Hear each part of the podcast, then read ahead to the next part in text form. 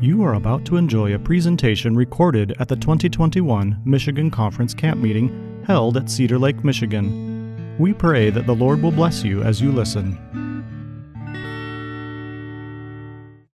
Let's go ahead and have a word of prayer. Heavenly Father, I pray and ask that you would be with us as we are concluding this seminar.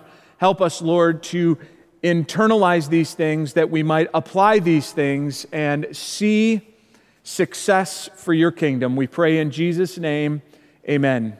By the way, I want to encourage you, and, and, I, and I've said this a couple of times.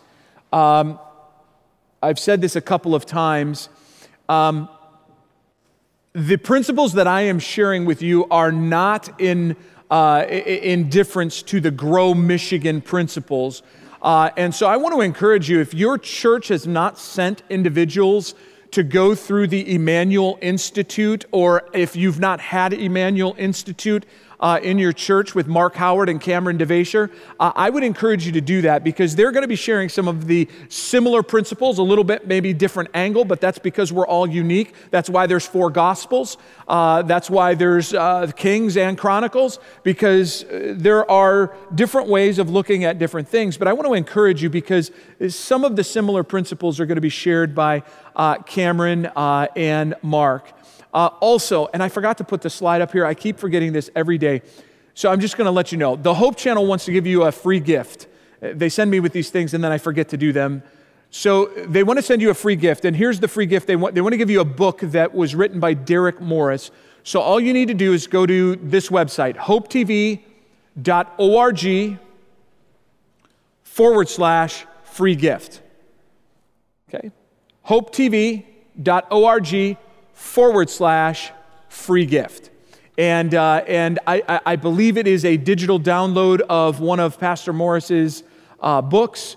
Uh, and, uh, and the Hope Channel would just like to give that to you so you can have that. So again, hopetv.org forward slash free gift. So, yesterday, where we left off is on principle number three, or key number three, which is equipping. And we're where we ended is we ended in Ephesians chapter 4, and that is that the apostle Paul encouraged every pastor to equip to equip believers for the work of ministry. I want you to notice what Ellen White says, and I, I loosely paraphrased this yesterday, but here's the quotation Gospel Workers, page 352. The work of God in this earth can never, what does the word never mean? Never, yeah, it, it, it never means never. The work on this earth can never be finished, and I want you to listen now very carefully, until the men and women comprising our church membership, who is that? That's us, rally to the work and unite their efforts with those of ministers and church officers. Let that kind of sink in a little bit. God's coming for a unified church, a unified church that's working together. And so, as we've been talking about these different principles, one of the most uncomfortable things in humanity will occur in order for us to get from point A to point B, and that is change. Most of us don't like change, right? I mean, we talked a little bit about this the first day, but you know, as, as a church pastor, uh, one of the ways in which I'm easily able to identify people is by identifying where they sit. And so, like you, sir, have been sitting there each and every day, and you have been sitting there each and every day, you've been sitting there each and every day. Each of you have been sitting in relatively the same spot because we are creatures of habit and we don't like to change. And that's not a bad thing, by the way. I'm not giving you a hard time. I, I, the last class that I taught, I taught a group of students from Heartland Institute, and I talked about that one day, and they must have had a choreographed effort because the next day they came in and they all sat in different spots. And I said, well, that's a, that's a wonderful thing. Uh, but, uh, anyways, Uh, what this is going to require is for pastors, this will require change in using the analogy that I've used from football. And if you don't play football, I'm sorry for this analogy. But in order for a team to be successful, eventually the quarterback must hand off the ball okay? But also, and equally as important, is that the individual that the quarterback hands the ball off to must receive the ball, must catch the ball, whatever the case may be. Does that make sense to everybody? And so this will, by the, by the way, the beauty of this is this now creates dialogue. It creates dialogue in which we can now have conversations of, Pastor, I understand that your role from a biblical standpoint is to train and equip the members. So, how, therefore, then, Pastor, can I help you accomplish that? Instead of the conversations which I have had throughout my ministry where somebody comes and says, Pastor, I have a great idea. And they give me the idea and they say, So when are you going to do it? Instead, the conversation be, Pastor, I have a great idea. And then the pastor responds and says, That is a fantastic idea. What tools, resources, and individuals can I help you to accomplish this idea in the context of our overall church mission? And let me just give you an example from my own ministry. It's kind of interesting. The conference asked me to go and pastor a church that was in the midst of a stalled building project. And they wanted me to go to help them finish that building project off while I pastored the church. Uh, uh, the reason I joke about this and laugh a little bit about this is because um, I, I, hadn't even owned my own house up to that point, and now I'm going to help with a building project. And by the way, that's a good place to be because when you don't think you know everything, you know that you need to know something. And if you know that you need to know something, then you go to God for everything. And so I, I prayed, but when I went there, the, the, the, conference said, now listen, the building committee chair is, is he's kind of difficult to work with. And I'll tell you this I went there and we got along like two peas in a pod, which then made, made me question maybe I'm difficult too. I don't know. But, anyways, we began. Why, why did we work together so well? Because I understood one fundamental thing I'm a preacher. I have a degree in theology. I have a master's degree in divinity. And now I have a doctorate in ministry, which means in the world of education, I know a whole lot about very little. He, on the other hand, had extensive experience in building. And so we had a very simple conversation. I said, Listen, my brother, I don't know anything about buildings, but I'm going to help you raise the money. I'm going to get people excited. I'm going to lead the people in prayer. You just make sure the building's good. And so we were right there in a meeting. And I'm getting people excited. We're going to build this building. We're going to reach the community. We're going to do this. We're going to do that. And in the middle of this meeting, he raises his head. He says, Pastor, listen, on this wall here, I think we really need four outlets and not just the one. And I looked at him and I said, brother, praise the Lord because I didn't even know there was one outlet there. You understand? So when we understand our roles, we work together. You know, my right hand is not jealous of what my left foot does because my right hand is not my left foot. And when we're in the body of Christ, the body of Christ works together for one thing. What is the body, your physical body, what is its one goal? and I'm not a biologist, but the goal of the body is to reach what is called homeostasis, which is a big word for saying you're healthy. Okay? You're healthy. And I see some of you elbowing each other out there. Did I get that right? Was that right? Yeah, is that okay? Okay, good. And and so what is the goal of us as the body of Christ? To reach spiritual homeostasis. What does that mean? In order for a body to be healthy, the body of Christ to be healthy, it must be about its mission of homeostasis. And what is the mission of homeostasis? Making disciples. That's what the body of Christ is about. Okay? Does that make sense? All right, perfect. Ministry of Healing, page 149. Many would be willing to work if they were taught how to begin. They need to be instructed and encouraged. So I know I have a number of pastors that are here. And listen, I've been to many a workers' meeting where we talk about, and you know, oh, if people would just be willing, if they would be willing, I have to do everything. Trust me, trust me. I have traveled the world. There are many that are willing. There are many that are willing. We just need to provide the opportunities to exercise their willingness and also exercise the reality that it might not get done the exact way you wanted it to get done, But that's okay. Because there's a lot of people that like vanilla, there's a lot of people that like, I'll say chocolate, a lot of people that like pistachio, and that's all okay, except for the people that like chocolate. They're not okay. No, I'm kidding with you. I just, it's because I don't like chocolate. I, I, wish I could clone my DNA and sell it as a pill because people would help overcome their chocolate addictions because I just don't like chocolate. And that's a side, and that's another seminar altogether. But, anyways, the challenge we face is a twofold challenge. Number one, we have a lack of trust, and so we need to exercise that trust.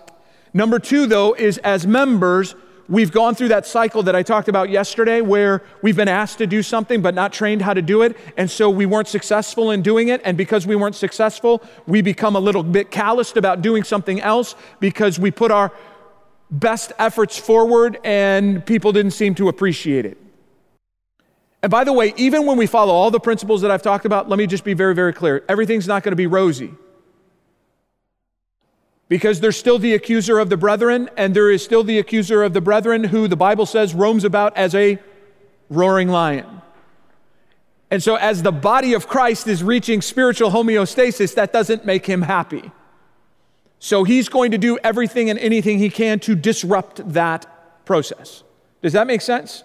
So, we need to continue, and this is why the foundational pieces that we've put together are so important. Spiritual revival and spiritual renewal lead to, by the way, spiritual maturity which helps us understand. Sue, right? Did I get that? Right? Sue. That helps me understand that Sue is a human being and not perfect. But because we have all given ourselves and our lives to Jesus Christ and we have been renewed in Him, I'm going to love Sue anyways. By the way, I would hope that that would be reciprocated because guess who else is imperfect? Me. And by the way, just for lay members here, please remember your pastors aren't perfect. They have struggles in their life too. And it's a wonderful thing to exercise grace and mercy. Ellen White goes on to say this every church, how many churches? Every church. Every church should be a training school for Christians work for Christian workers, its members, should be taught to give Bible studies, and then it goes on about teaching health. It goes on, that whole passage there. All of our churches need to be a training center. That training center will look different at Pioneer Memorial Church than it will in the Bunker Hill Church. Because somebody asked me this question yesterday because Eh, they said, I feel like our church is cluttered. How do we declutter? Decluttering requires the asking of some very difficult questions, just like in our homes. And I shared the story of my wife and I. It's just my wife and I. We don't have any children. I should say we don't have any biological children. We kind of adopt young people along the way. And when I moved to Downers Grove, Illinois, we were, we were living in Bloomington, Illinois, and there's just the two of us. So we had a little two bedroom uh, townhouse, and we lived in that. And, and then we moved to Downers Grove, Illinois, and Downers Grove, Illinois has a parsonage. And so you're going to live in the parsonage. Wonderful, we'll live in the parsonage. The parsonage is a five bedroom home for the two of us. Now, I don't know, maybe this is not a good logical way to think, but I thought it was going to be kind of odd to leave four bedrooms completely empty. And so my brother's laughing over there because he knows what happened. Guess what we did with those four rooms? We filled them, you know, with beds and different things like this. And so now we have reached a stage in our life where what dictates where we can move is how much stuff we have.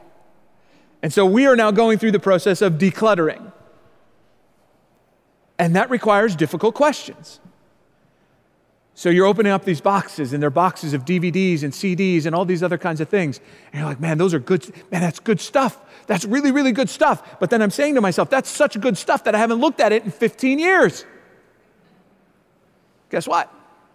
When I get home, it's all gonna go in the garbage. So, in the church, we need to ask questions. what ministries, what ministries are leading toward the goal of making disciples? What ministries are not leading toward the goal of making disciples? And those ministries that are not leading toward the goal of making disciples, do we need to make some changes within those ministries? Or do we possibly need to eliminate those ministries for the time being? And I know some of you are very uncomfortable by me just even saying that. Even though the church manual lists some 20 odd positions to serve in a local church, doesn't mean that we need to assign somebody to serve in all of those positions. Does that make sense to everybody? My first church, I served my entire first year as a new pastor and a fairly new Adventist with no head elder. Because as the church, I didn't make this decision, by the way, because I was new. you know, I'm leading nominating committee, and you know, in school they didn't teach me how to lead a nominating committee. So you pray a lot and you say, okay, Lord, help me to lead this nominating committee. The church as a body decided, you know what, there's no one really qualified to be the head elder. Okay, so we'll go without a head elder. The following year, because we prayed, and we prayed and we prayed, the Lord brought a head elder to our church. What's the point I'm trying to make? When we're decluttering, a part of decluttering is focusing on what is most efficient and most effective. And that may require us to ask some difficult questions and may require us to make some difficult uh, and, and come with some difficult solutions. Probably the greatest example I can give from my own ministry is when I went to Downers Grove, Illinois. When I went to Downers Grove, Illinois, the church school there, which was a K through 8 school, had 11 students and one had just left, so they were down to 10 students and two teachers. For those of you who have ever church, served on a school board, that's bad numbers. And once again, when I was brought there, the, the conference was hoping that I would help reignite the church and the church school. And mind you, again, remember, I don't have any children. So it's a good place to be because I don't know anything about, and I didn't grow up Adventist, so I, I had never gone to an Adventist school except for college. And so we're praying, we're praying, and we have our first school board meeting, and this is how the conversation went. There was deliberation over whether we would have kindergarten. And I was just sitting and listening and watching. And then came the inevitable moment that comes in many board meetings and many school board meetings. Do you know what that inevitable moment is? where everybody turns to you and says, Hey, Pastor, what do you think? At that point in my ministry, I was, you know, half the age of everybody sitting at the table. And, you know, in your mind, you're thinking, Why do you care what I think? I'm just a kid. But I was praying, and I, and I was praying. I said, Lord, Lord, what are we to do? And the Lord led me to say this, and, and I'm using this as an analogy to help us understand this issue of decluttering. I looked at the school board members and I said, listen, I do not believe that the Downers Grove Public School District right now is having a deliberation in a meeting over whether they're going to have kindergarten next year in their public schools. They're looking at the numbers, and if the numbers aren't working, they're going to do one of two things. They're either going to make a cut or they're going to go and find the students to fill up the kindergartens in their public schools. And I looked at this group of individuals and I said, listen, fundamentally, I think we're asking the wrong question. And this is the question that I think we need to ask Are we going to have a school? I'm not going to make that decision for you because here is the reality. And I love all of you, and I'm glad that I'm here in Downers Grove, but here is the reality. Someday I'm going to leave. But all of you are here, and you're going to be here, and you've been here, and you're going to be here. And so we need to make a decision. And the decision I think we need to make tonight is whether or not this school is an effective ministry if it is an ineffective ministry, that doesn't need, necessarily mean that we need to eliminate it, but we can vote to have a school. And if we're going to have a school, then all of us must commit and covenant right here tonight to make the school work. Or we can decide to close the school. And as your pastor, I have an opinion, but I'm not going to share that. But I'm going to support you in whatever direction you want to go because this church is the church And Jesus is the head, not me. And that night, that church, that school board rather, made a decision to move forward and have a school. And I don't have time to tell you the whole story, but God did amazing things. But it required some very difficult decisions, which included some staff changes. It was painful. But our school went from 10 students to 24 students. And then from 24 students, it went to 34 students. And then from 34 students, it went to 47 students. Some of you may know Ruth Horton, who serves in the education department in the union. Ruth Horton is the woman that came to become the principal of our school. And let me tell you what the Lord does just to help us understand what can happen. We had a career fair at our little school that was in the lower level of the Downers Grove Church, basically a two room school. We had a career fair, and that career fair had over 50 different careers in the career fair. And this is the power of God. We had public schools bringing their children to our little Adventist school on field trips to go through our career fair.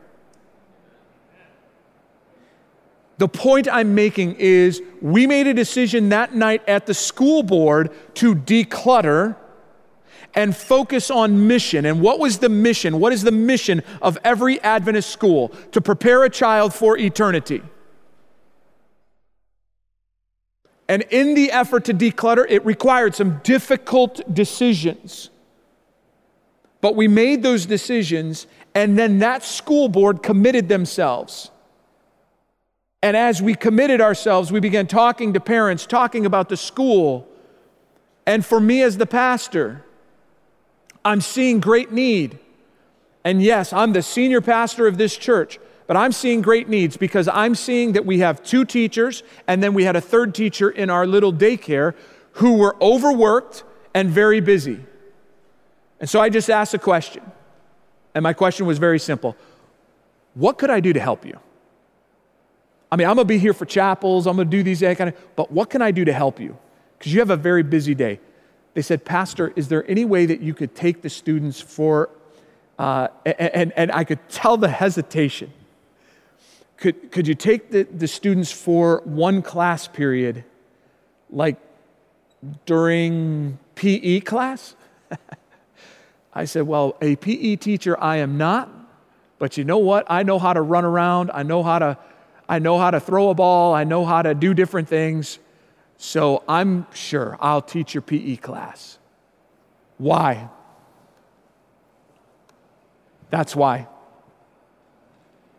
Because it's only when we come together that the work on this earth, God will be able to use us to finish the work on this earth. Remember, it's God that's finishing his work. He's just looking for the tools to get it done. Too often we talk about, you know, Lord, help us to finish the work. That is a very, very awkward prayer. Because God's not called us to finish the work. The Bible is clear that He finishes His work. He's just looking for willing tools to help accomplish His task. Does that make sense? All right. So we come together. So we have the training. A revived church is filled with members that are equipped to witness. It is a church that is ready to reach its community. Here comes key number four, which is very obvious community outreach. Now, I want you to remember because I don't want anybody to be disappointed. I want to go back to that quote that I read from E.M. Bounds. The church seeks for better methods, God seeks for a better man or a better woman. Okay? We can talk about all kinds of different techniques. This isn't about techniques, this is about principles. How do we reach our community? Revived churches grow when there is a planned process of community outreach meeting the physical, mental, social, and spiritual needs of people. So, this is now the application of what we talked about on the first day, and that is sozo ministry.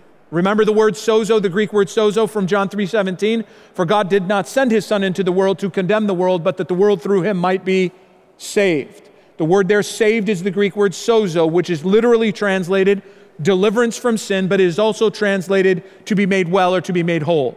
One of the examples, by the way, of to be made well is the woman. You remember the woman with the issue of blood? She touches the hem of the garment of Jesus, and the Bible says that she is made well. So, how do we bring to our community a, a ministry of wholeness and wellness spiritually, physically, and mentally? We can praise God that we're in a gymnasium, huh? Pray for the children in the tents. How do we do this? This is exactly what Jesus did, by the way. And Jesus went about all Galilee, teaching in their synagogues, preaching the gospel of the kingdom, healing all kinds of sickness and all kinds of disease among the people. So, how then do we do this? Growing churches will have a variety of programs that meet the needs of varied people groups. Just as Jesus meant physical, mental, and emotional and spiritual needs, his people filled with his love do the same. So, here's the principle. Okay. I say all of this in the context because these are not in opposition of one another when I talk about decluttering. And yesterday I used the phrase, you know, jack of all trades and a master of none, okay? This principle will operate different in the Grand Rapids Central Church as opposed to uh, the, the, the Ionia church. Because there is a difference in resources, and primarily the difference in resources is not just financial, but the difference in resources is what? People, members. And so, here's the principle it's called the narrow few principle. The narrower your ministry base, the fewer the results. So if you're doing one community outreach program, you therefore could not expect to have the same results than if you were doing two community outreach programs. Does that make sense to everybody? The broader your ministry base, the greater the results. So let me put this in a graph so you can see this. Every community program or event is held as a pathway to the church and to the path of discipleship. So this is the pathways principle we address the physical needs of people. And friends, the, the resources to address the physical needs of people is tremendous. Right here in the Michigan Conference, you have Vicki Griffin and, and, uh, and the numerous Lifestyle Matters resources that she has put together. But you have other resources, Teenie Finley and her natural lifestyle cooking, which has been redone and has a workbook, and you can walk people through six sessions of cooking.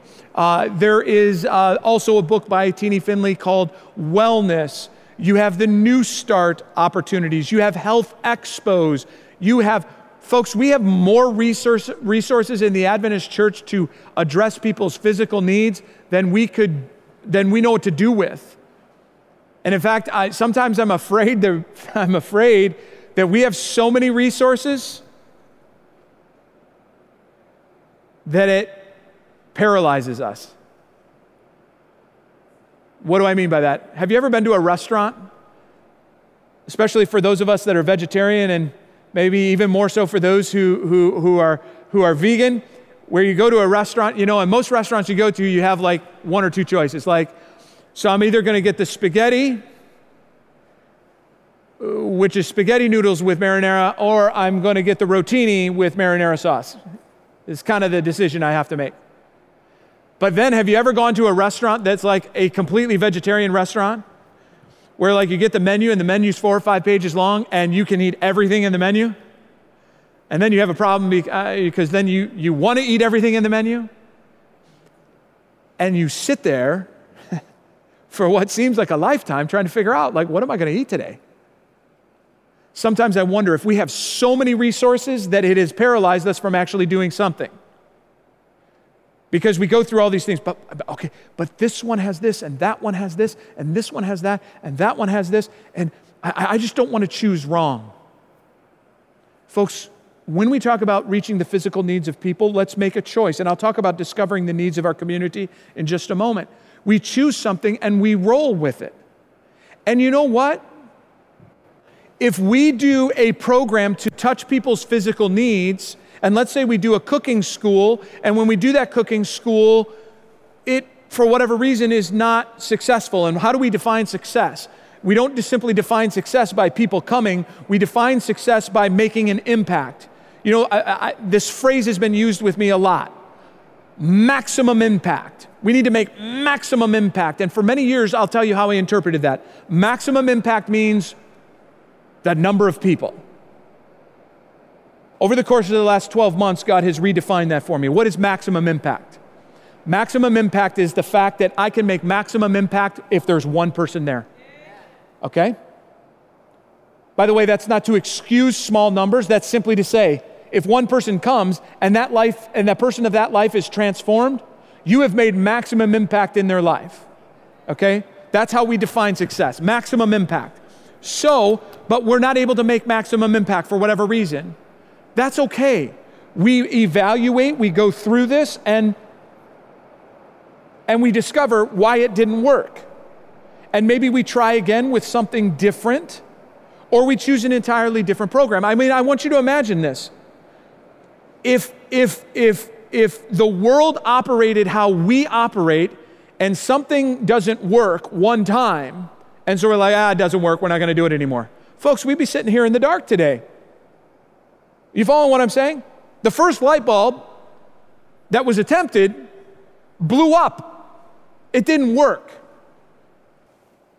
But there continued to be trial and error, trial and error, trial and error until finally it works. Ellen White uses these words, by the way. She uses the word experimental godliness. What, is, what does experimental mean? You hypothesize,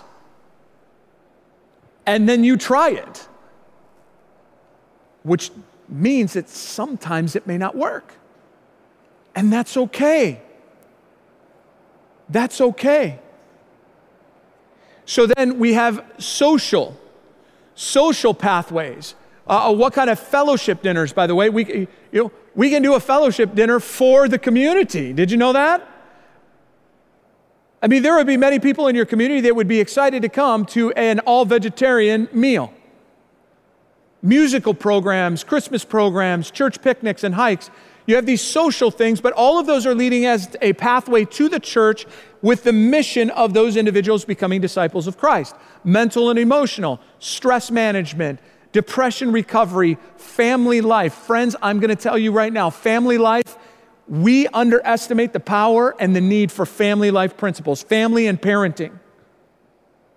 Have you read the statistics, my friends? During COVID 19, what happened? divorce rates skyrocketed during COVID 19. Why is that? Because people are around each other a lot more and they don't know what to do with each other. So don't underestimate the power of family life and family ministries, spiritual programs, archaeology, Daniel, Bible studies, evangelistic meetings. I'm going to talk more about all of that in just a minute, the evangelistic meeting in particular. But here's the, the big question that I'm always asked How do I discover the needs of my community? Now, there are, and I don't know if the Michigan Conference does this, I should have asked before I got up here. Um, th- there are places where you can pay for fairly expensive demographic studies, and they'll tell you all about your community. Okay? And you can do that, and that's an okay thing to do. But there are far more simple ways to figure out what the needs of your community are. Some of you may have heard of a man by the name of Peter Lynch. Peter Lynch is the guy who took over the Magellan Fund, which was a mutual fund, and he took that over, I believe, in the 1980s. Uh, and he grew that, uh, the Magellan Fund, to be the largest uh, mutual fund uh, at that point in time uh, in history. And Peter Lynch then wrote an investing book. And one of his simplest principles for investing was to use this tool. Are you ready? It's actually two tools your right eye and your left eye. What do I mean by that? Peter Lynch just simply watched what was going on. Peter Lynch was one of the first people to invest in a little company. Let me see if you'll guess it. Their sign is yellow. They serve sandwiches, six inch or foot long. Who is it? Subway. There are many of you that are old enough to remember when Subway didn't exist. How many of you remember when Subway didn't exist? But Peter Lynch invested in Subway because he said, and these are popping up all over the place. How many of you are old enough to remember Kmart? How many of you have shopped at a Kmart in the last five years? A Lot less hands. How many of you shopped at a Kmart in the last 12 months? Even less hands. Why is that? Because there are very few of them. Peter Lynch began to notice that these Kmarts started closing, starting putting up for sale signs. I better sell that stock. Then he noticed something else. He noticed something else. There are all these do it yourself businesses opening up all over the place. They have a big orange sign. What was he noticing? Home Depot. What's the point, and why am I telling you this? Why am I talking about investing in the context of community outreach? Folks, the easiest and most simple principle to learn what the needs of our community are is to get into the community. Walk around, walk around the streets of where your church is. Walk around and see what's happening. If you're seeing playgrounds and play sets and big wheels and bicycles and things like this all over the place, what do you know about your community? A lot of children. So that means, hey, to reach this community, one access point is to reach the children. If I'm walking around and I see that homes are dilapidated, lawns are long, and siding is falling off. What am I learning about my community? It is socioeconomically disadvantaged, and how can we help in this community? What are some things that we could do? Maybe we have a ministry in which we go and buy some lawnmowers and we get out and we help in the community. And we don't do it in an arrogant sort of way. We do it and say, listen, hey, I was noticing. We would love to help you. We're not ask, we don't want money from you. We're not even, we're not even looking for donations. We just want to help you with your home. Is there anything else in your home that we could do to help you? Uh, for those of you that have been coming to the David Fiedler meetings, uh, the, the session that happens right after this session, he talked about Christian help bands. And you'll also read in the writings of Ellen White, medical missionaries. When you go read about what medical missionaries were doing, what were medical missionaries doing? They just went and said, hey, what are the needs of the community? So medical missionaries were out chopping wood, hauling coal, uh, helping with these kinds of things. Does that make sense to everybody? Everybody following me? By the way, what's another really easy source of, of opportunities to reach people in need? The newspaper. And I know that's old news. I know that's, I know that's analog. That's old technology. Let me tell you what, the newspaper is still a valuable tool. There are four groups of people, four groups of people that you can find a need in your community to address. The newspaper tells you something about people who are in need. Now, just by generally reading the newspaper, you're learning about your community. But what are, what are some things that you can draw from the newspaper? Every newspaper reports something where people are in need, and it's a time in life where they're in need. The obituaries. How is that family in need? They've just lost a loved one. What happened if our church took upon itself to make sure that everybody in the community that lost a loved one sensed the love of Jesus in their life and we delivered a package to them and followed up with them and prayed with them? What else does the newspaper tell us? On the opposite end of the obituary, it tells us about births. What would happen if our community was known to be the community that delivers a blanket to every mother that delivers a baby? By the way, if there are pastors here with obituaries, connect with your local funeral directors. Connect with, I was, I was best of friends with our local funeral director in, uh, in, in Hagerstown, Maryland. And I simply let him know this hey, listen, brother, if you have somebody that comes here, if you have somebody that comes here and they don't have a preacher or a pastor to minister to them in their time of need, I'm open. Now, let me be very clear when you say this to them, because most funeral homes will actually pay you a little honorarium to do that. You need to make it clear that that's not why you're there. I have a real passion to help people in these times of need. I don't need an honorarium. I will just be willing to voluntarily come here and, and help minister to these families. Okay? What's another thing that the newspaper tells you? What's that? Weddings. Is that a pretty major, uh, pretty major situation in people's lives? What happened if our church became known as the church that welcomed, welcomed to the new life of marriage? Oh, and by the way, we provide them some avenue of family life and we deliver a book to them that's about a good marriage. What else does the newspaper tell us? It tells us about real estate transfers. Now, even if your newspaper doesn't tell you about newspaper transfers, or excuse me, even if your newspaper doesn't tell you about real estate transfers, there's a really easy way to do this. Okay? Let's say you want to be the church that welcomes families to the community. First of all, how can you discover without the newspaper what homes are for sale? that the simplest analog way of doing it is you drive around and you take note of the for sale signs. And by the way, no one's going to think you're weird doing that because, and you're taking down the address because the house is for sale, right? And then how do you know when the home is sold? So you come back and check a week later and there's a little sold sign. In this day and age, you just come back 24 hours later and the house is sold. And then how do you know when the people are moving out? Because a moving truck comes. And how do you know when people come in?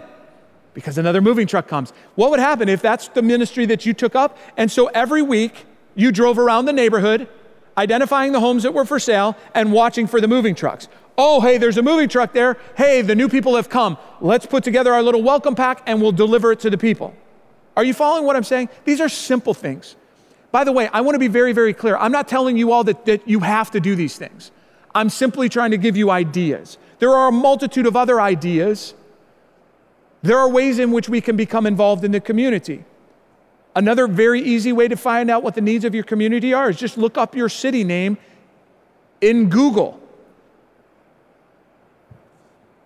And it will identify. And I mean, I'll never forget, I, I was actually doing this live with some pastors from an unnamed conference, and it wasn't the Michigan conference. And we were talking about this community and two very distinct experiences. Because I voluntarily tell them, listen, I've never been to your community, I've never been there, never driven through there, don't know anything about it. I'm just going to tell you what the data is telling me. And the computer is full of data that tell you about the community. And this town happened to be a suburb of a major metropolitan area. And I started walking through the demographics. And this one pastor started arguing with me. Yeah, but you don't understand. You've never been there. I said, I, I, Well, I, I already told you that. I've never been there before. I'm just telling you what the demographics say. And then another pastor, all of a sudden the lights went on, and he, and he goes, I've never thought of this before. See, that suburb that's where all the leadership of, the, of that city lives. That's where all the, that's where the, that's where the mayor lives. That's where the council lives.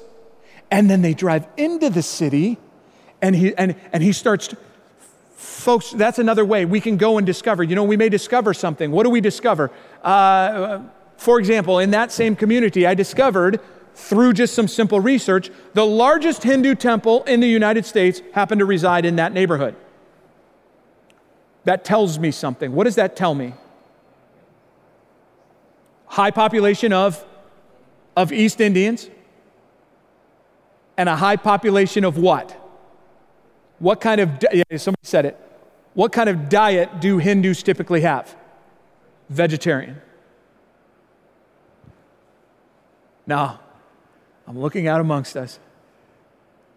But now all of a sudden, instead of just doing a vegetarian cooking class, guess what I'm thinking about doing? I'm going to do a vegetarian Indian cooking class. And some of you are saying, I hate Indian food. That's okay. That's okay. Because if you hate Indian food, that's all right, but your community doesn't. So now we're going to figure out how to reach the community. And, and, some of us are saying, but I don't know how to cook Indian food, so you can do one of two things. Either you can go learn how to make Indian food, or you find somebody in a neighboring Adventist church that knows how to make Indian food that now can have your Indian cooking vegetarian class. Does that make sense to everybody? You following what I'm saying? We reach the community. We reach the community, we find the needs of the community, and we're reaching out into the community. And why are we doing this, by the way? Because we are manifesting a sozo like ministry of Christ, where we as a church exist in the community to bring healing and wholeness to that community. And why, how do we bring healing and wholeness through a vegetarian and Indian vegetarian cooking class? Because through cooking Indian vegetarian cooking class, we are now helping in a way to eat Indian food that is more healthy, which will unclog your arteries, which will now help bring you physical wholeness. And by the way, that also then will lead to the opportunity because people will ask you questions. Why are you doing this in your church? Well, because Jesus. Jesus is the man who saved me. And he saved me so I could bring a healing influence into the world. And most Hindus are going to then say to you, Tell me about this Jesus. And when they come to discover there is one God, it is quite an appealing thing to not have to deal with the pantheon of gods that they deal with. Does that make sense, everybody? Community outreach. Community outreach then leads to key number five. Just like in the garden, how many of you have gardens this year? Don't worry, I'm not going to call on you. How many, how many of you have gardens this year? Wonderful. Did you plant the garden simply to look at the greenery of the garden? No, you planted the garden with the hopes of what? Of a harvest.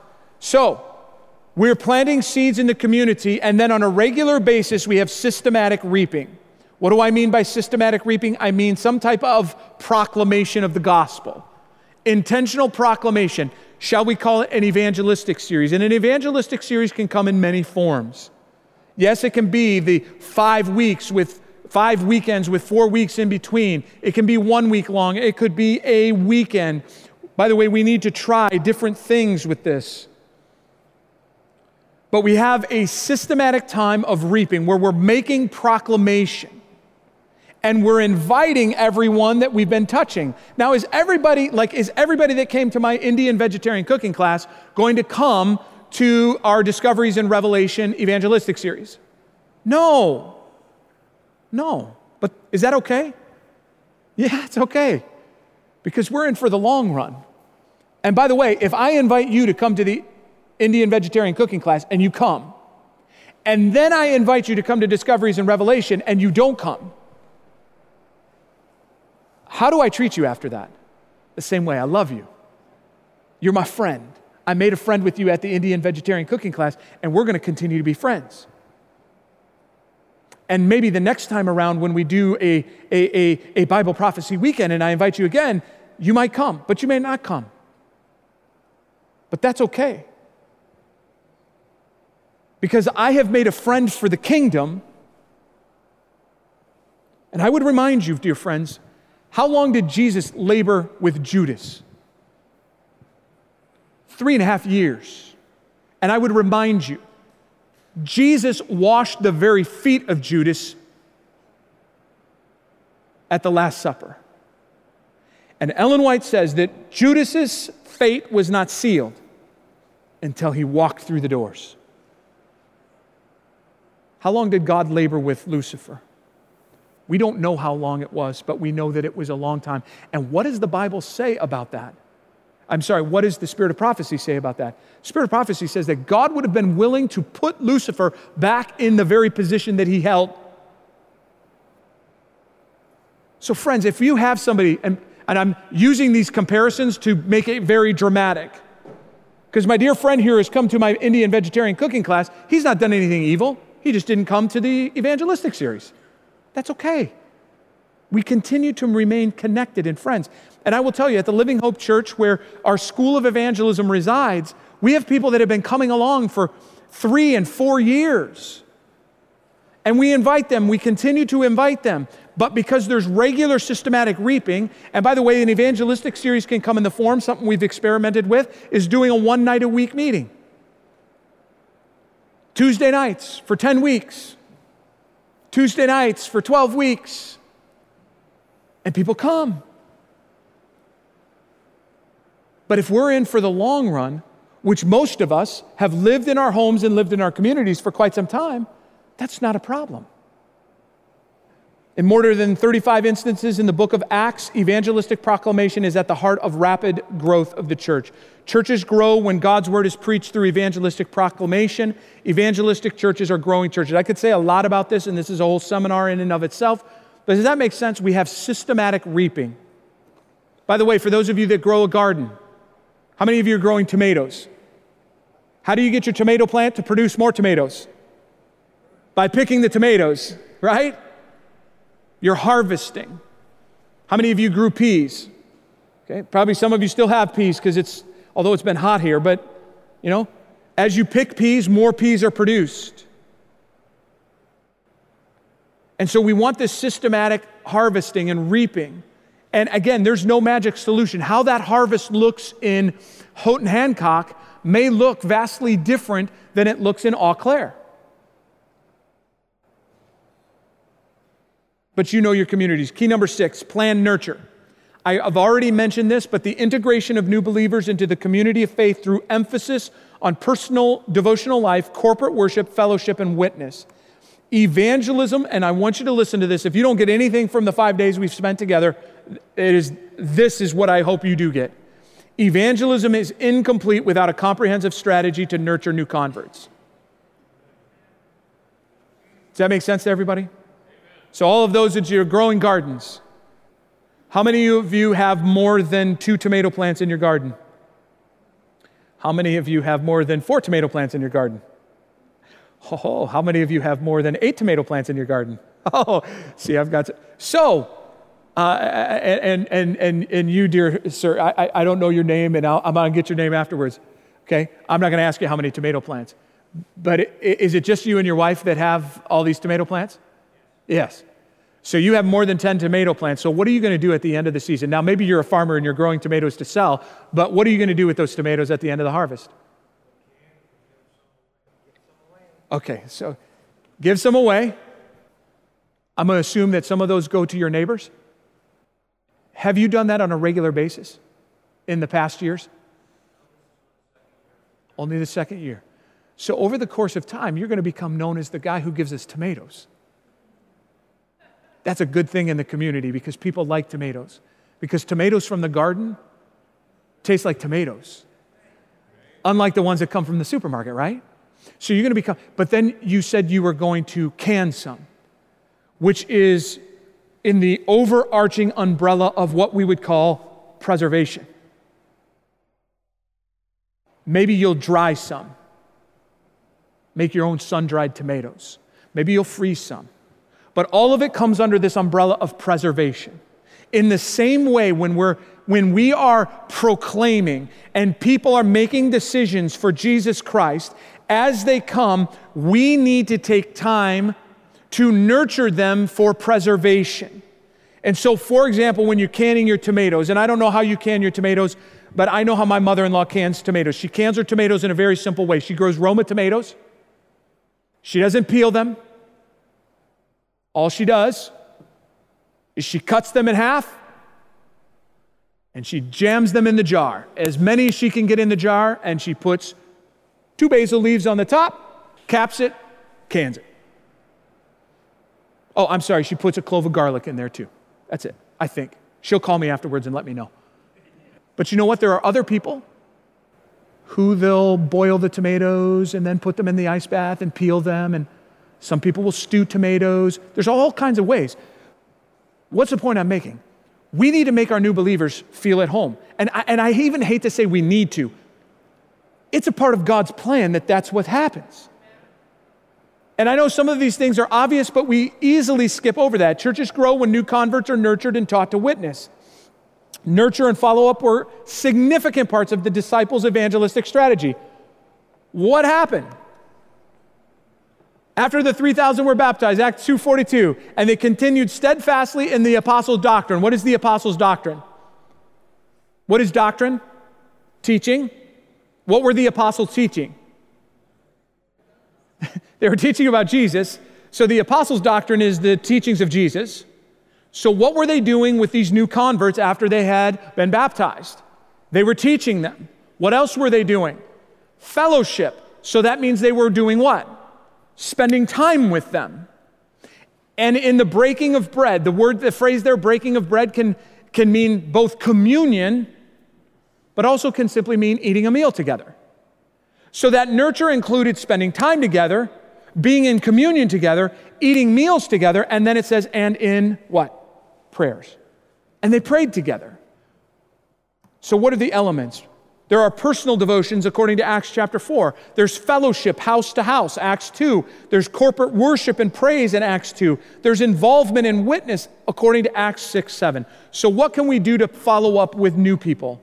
We have a weekly Bible class focused on the life and teachings of Jesus. Maybe we call it a small group. I have a whole seminar on small groups. I'm going to simply say this because I'm already going to go over time here because I'm going to finish. Small groups. One of the greatest challenges we have in small groups, and I'm going to give you this one key in a small group. Your small group must have a beginning and your small group must have an ending. We're going to study the life and teachings of Jesus for the next 10 weeks.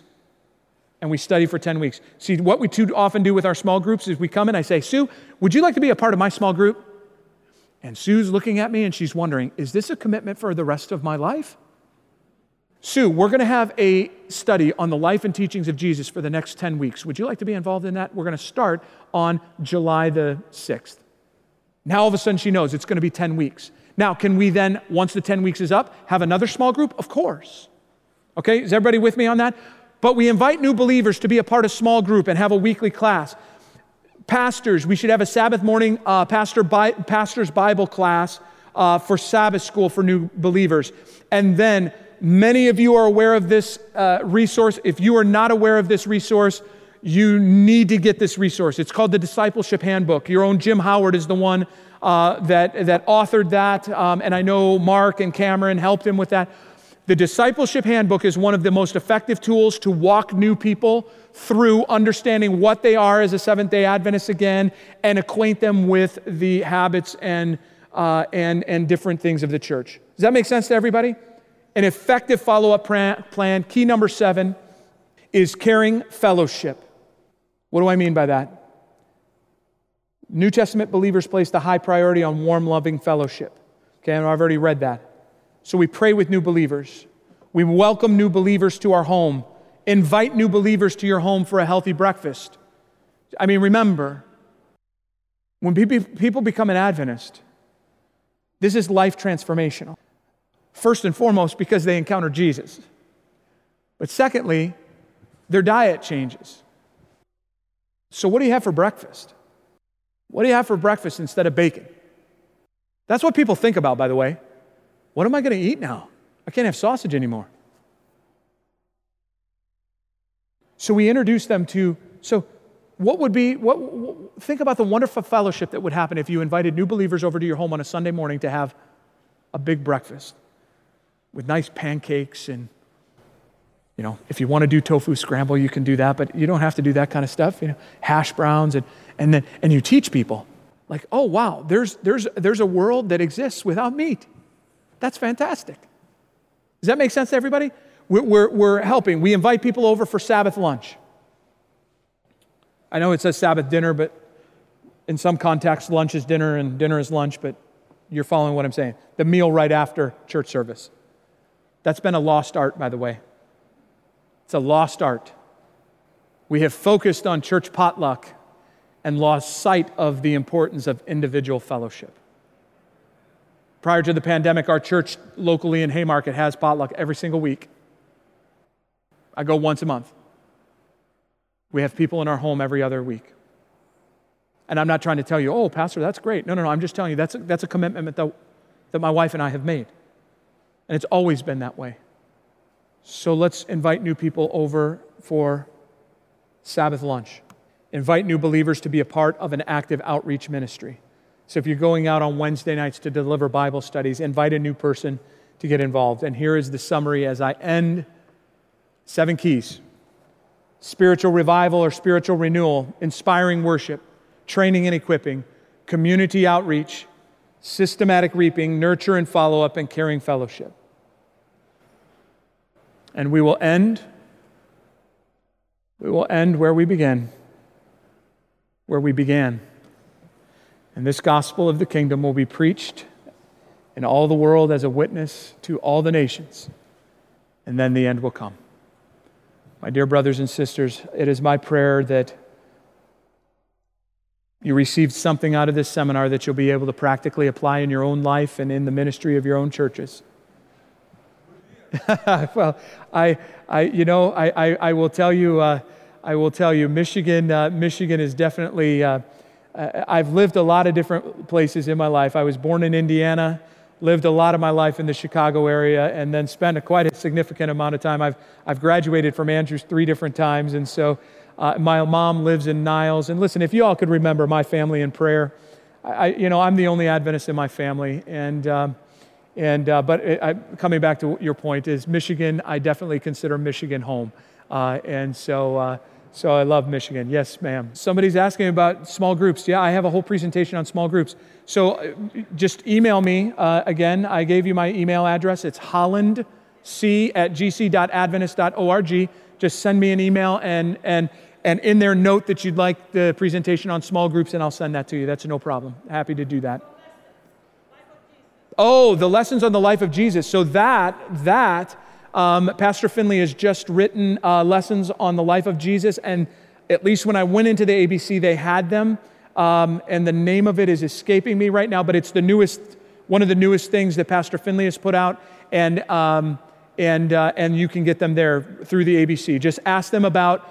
Uh, ask them about the Jesus study guides that Pastor Finley and Mrs. Finley just put out. Uh, excellent resource. And it, that's like just off the press. So, okay, I'm sorry, I misunderstood what you were asking there. All right, well, let's have a word of prayer together.